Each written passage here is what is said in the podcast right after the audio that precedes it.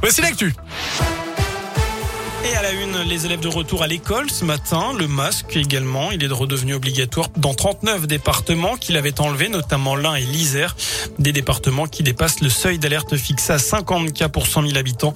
Emmanuel Macron prendra d'ailleurs la parole demain soir pour évoquer cette légère reprise de l'épidémie, mais aussi la relance économique et les réformes.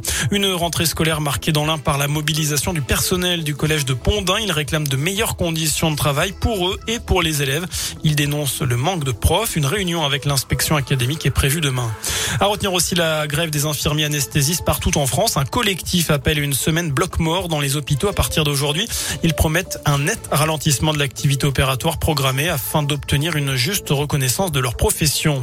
L'engagement des évêques pour les victimes de pédocriminalité, un fonds d'investissement sera financé par la vente de certains biens de l'Église et s'il le faut, un emprunt pourrait être souscrit. C'est ce qu'annonce Eric de Moulin-Beaufort à l'issue de l'Assemblée de la Conférence des évêques de France. Et ces derniers ont décidé aussi de constituer une instance nationale indépendante de reconnaissance et de réparation qui examinera les demandes des victimes de violences sexuelles.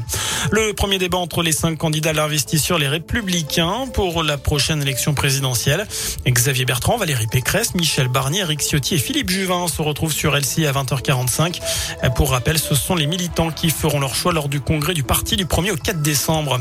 En foot, les Bleus se rassemblent à Clairefontaine. Aujourd'hui, ils préparent les matchs contre le Kazakhstan et en Finlande en du mondial. Enfin, c'est dans un mois, jour pour jour, le coup d'envoi de la fête des Lumières. Du 8 au 11 décembre, pour être précis, le programme a été dévoilé ce matin avec une vague géante place Bellecour, un lapin place des terreaux ou encore des ricochets sur les temps du parc de la Tête d'Or.